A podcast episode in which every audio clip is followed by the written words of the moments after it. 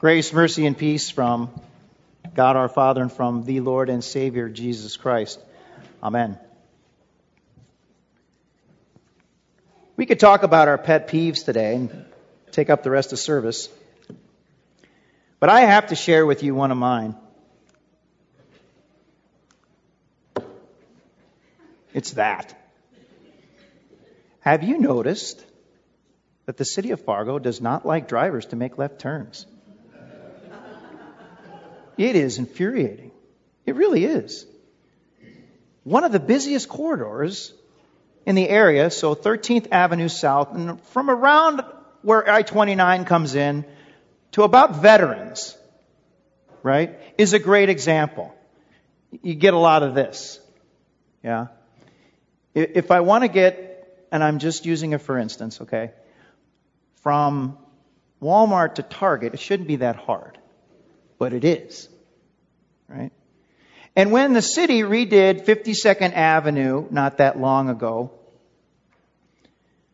I was so excited about what it meant for improvements. I couldn't wait. I was like, all right, this is going to be awesome. Uh, you know what one of their great improvements was on 52nd Avenue by where I live? Right where we come out of the, if you go south? That! Thank you. I'm not kidding. If you want to turn left, too bad. So here's what you're going to do you're going to turn right. You're going to go a little ways, and then you're going to do a U-E. Okay? It's okay because there's a lane for it. Now, I'm not a person who thinks that left is always right, you know. Get it? Yeah. But I'm all about getting around easier, convenience, right? It's all about access right? It's all about access. That's what today's gospel is about, if you want to break it down to one word access. It seems the traders had made the Gentiles' court a market. Okay? It wasn't necessarily the fact that people were buying and selling. I mean, yes, that's part of it. But it's the sights, it's the smells, it's the inconveniences of blocking access to God by taking a place of solemn worship and prayer and making it an unwelcome place. Nobody wants to be in there. They're going to buy and get what they, they need and get out. A hustling, bustling marketplace complete with oxen and sheep and pigeons you're going to stand around and do prayer and things like this, and with all of that going on? People had lost sight of the temple's purpose. See where this is happening. And that's what? It's access. It's access to God, right? You probably remember, if you don't, the temple's a big deal. God had promised, this is where I dwell with my people. Uh, this is my throne on earth, right? First in the tabernacle, then later in the temple. And even then, you probably remember, as we've talked about many times, access is limited. Only the high priest can go into the Holy of Holies once a year. Right? And then the priests, you know, then you get, so you got the, the high priest, and then the holy priest, the, the priests have a little bit more access, and then you go out a little bit farther, and then you have the Israelite men, right? And then you have, what do you think is next? Israelite what? Women. And then way out, you know, Gentiles court. All right? Gentiles court. Even further. And now there's a market on top of it all. And it's Passover.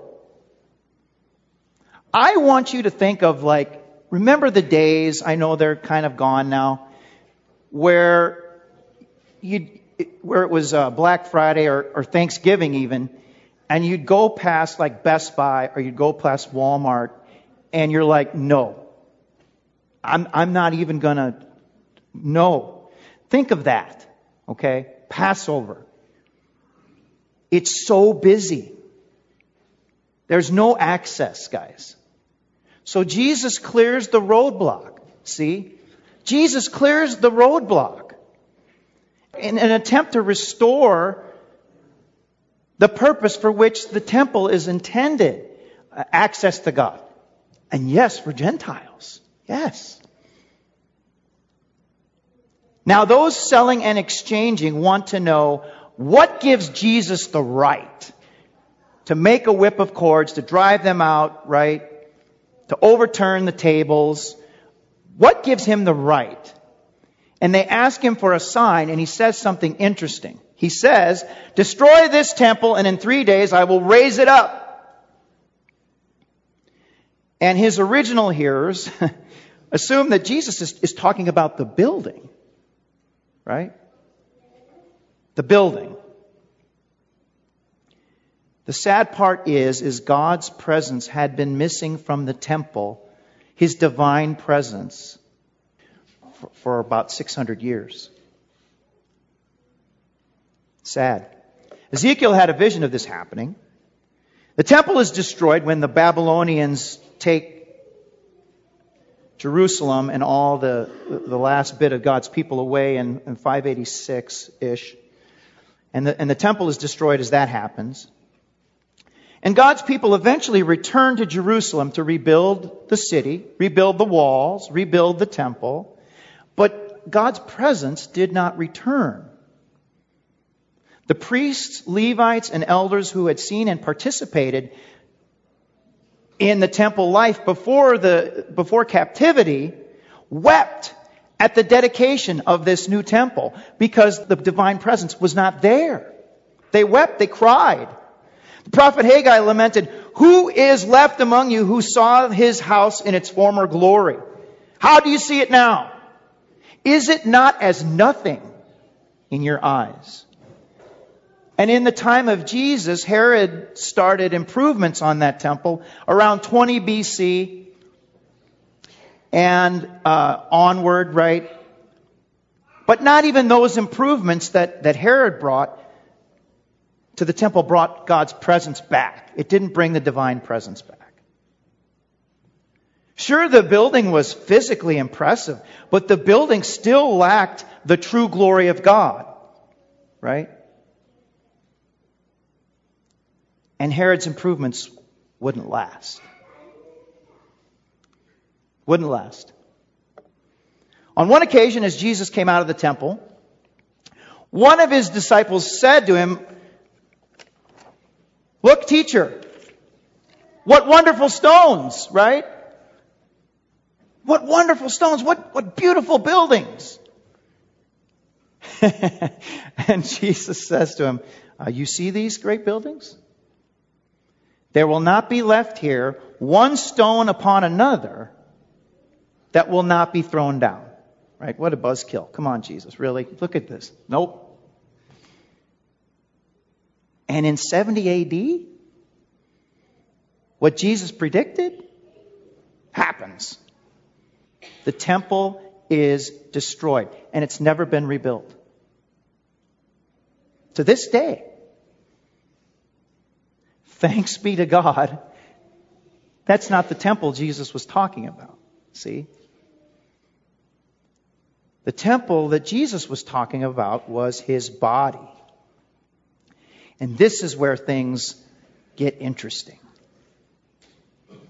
In the person of Jesus Christ, God does dwell in his temple. God's presence returns in its fullness. God is among his people. Yes, he's veiled. Yes, people behold God and live. Yes, people can be in God's presence. They can talk with him, ask him questions, all these things, but they miss the significance of it all. They wept because they wanted to be near God, right? I want to be near God. Who doesn't? but they rejected the way that he came to them. See? They wanted to be near God, but they rejected the way that he came to them. And they're going to not only seek to drive Jesus out of the temple themselves, but they're going to seek to destroy God's temple. And I'm talking about Jesus. And that's exactly what happened. You guys know. Sinful men, demonic forces, capitulating Roman officials, eh, whoever you want to throw in there. They falsely accuse him. They put him through the wringer. I mean, they put him through the wringer. They mock, they beat, they flog. They watch as he carries his own device of death out, outside of Jerusalem, and there they nail him to a cross until the living temple, God's full presence, uh, is dead. They do as they set out to do. But Jesus does as he promised. Thanks be to God, right? Jesus does as he promised.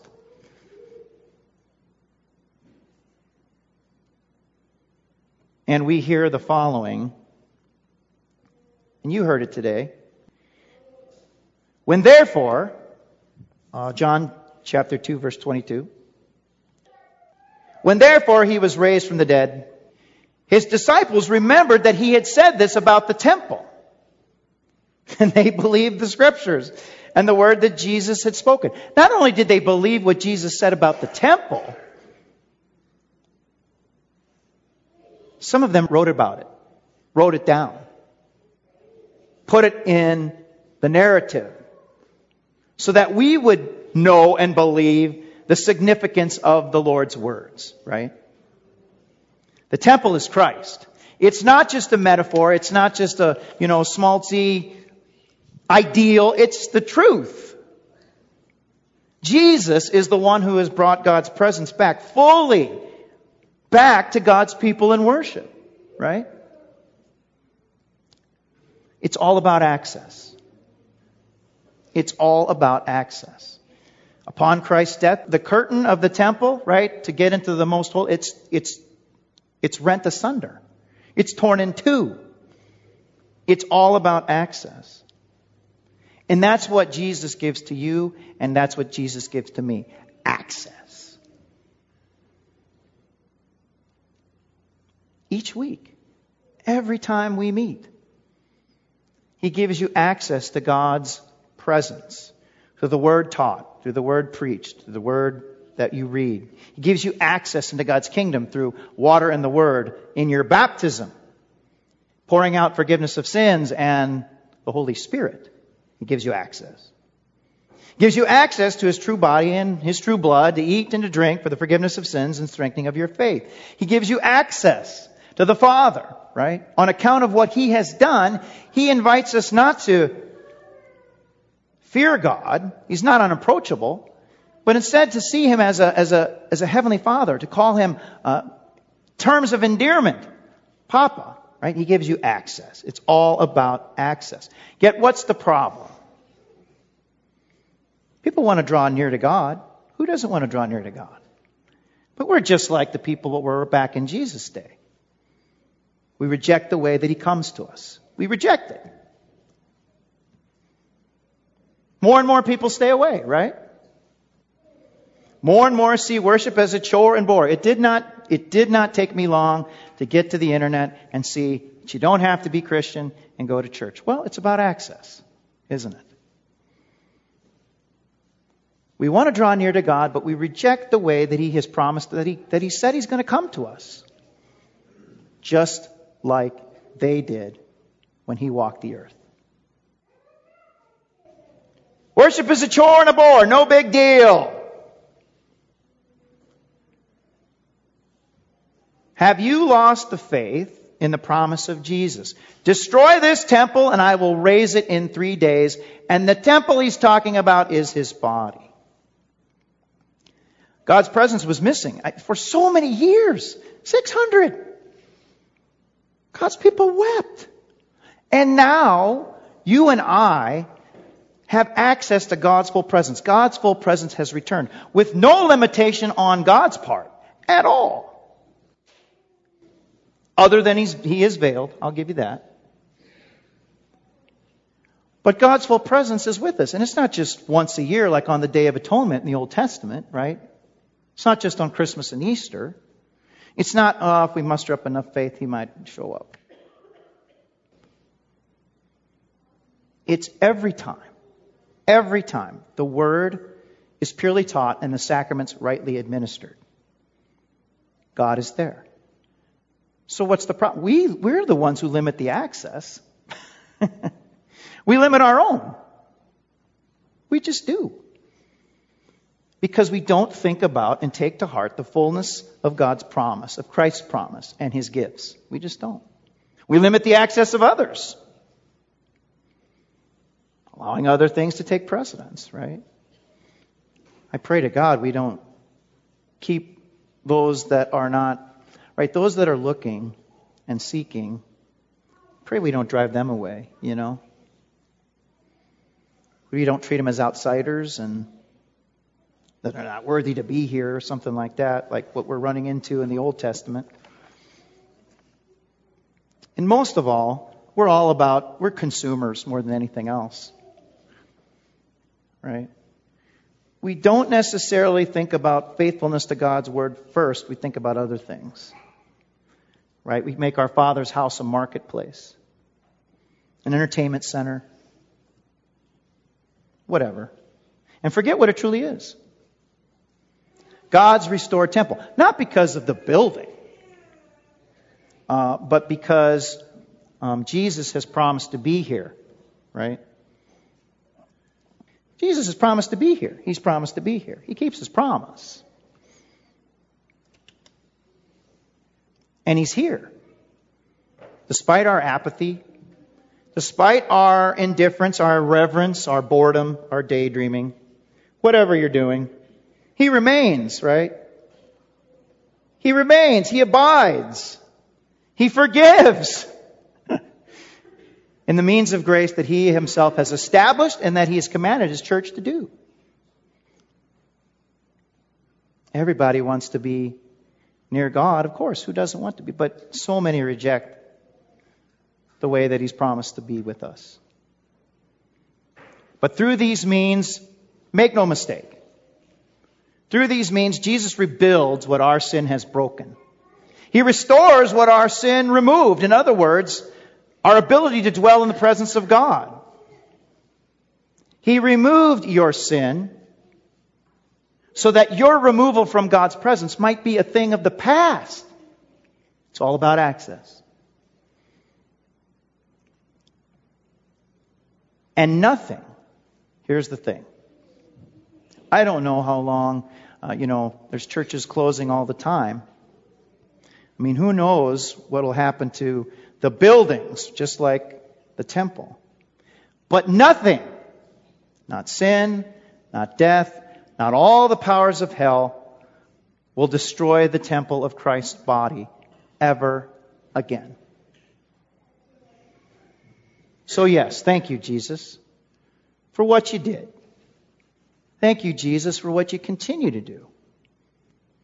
Because he has given you full access to God's grace, full access to God's mercy, full access to God's richest blessings, and full access to His glory. Think about that accordingly. Because in Christ, it's an excess of access. Thanks be to God. And may the peace which surpasses all human understanding guard your hearts and minds through faith in Christ Jesus. Amen.